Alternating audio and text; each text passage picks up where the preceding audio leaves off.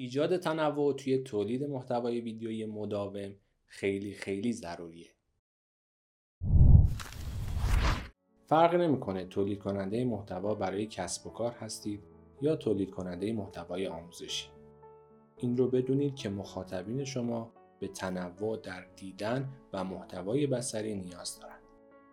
این ایجاد تنوع می‌تونه گهگداری به صورت تغییر تکنیک تولید ویدیو مثل real به motion graphic، motion graphic به stop motion، stop motion به whiteboard animation و یا بقیه تکنیک های تولید ویدیو باشه.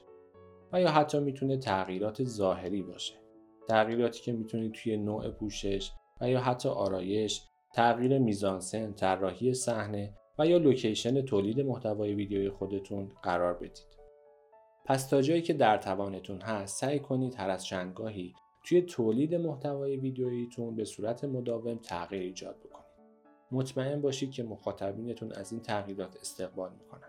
بعضا خیلی وقتا شده افراد میترسن از این ایجاد تغییر و فکر می‌کنن مخاطبینشون به یک مدل ویدیو عادت کردن و اگر بخوان اون ویدیو رو تغییر بدن مخاطب هم از اون استقبالی نمی‌کنه.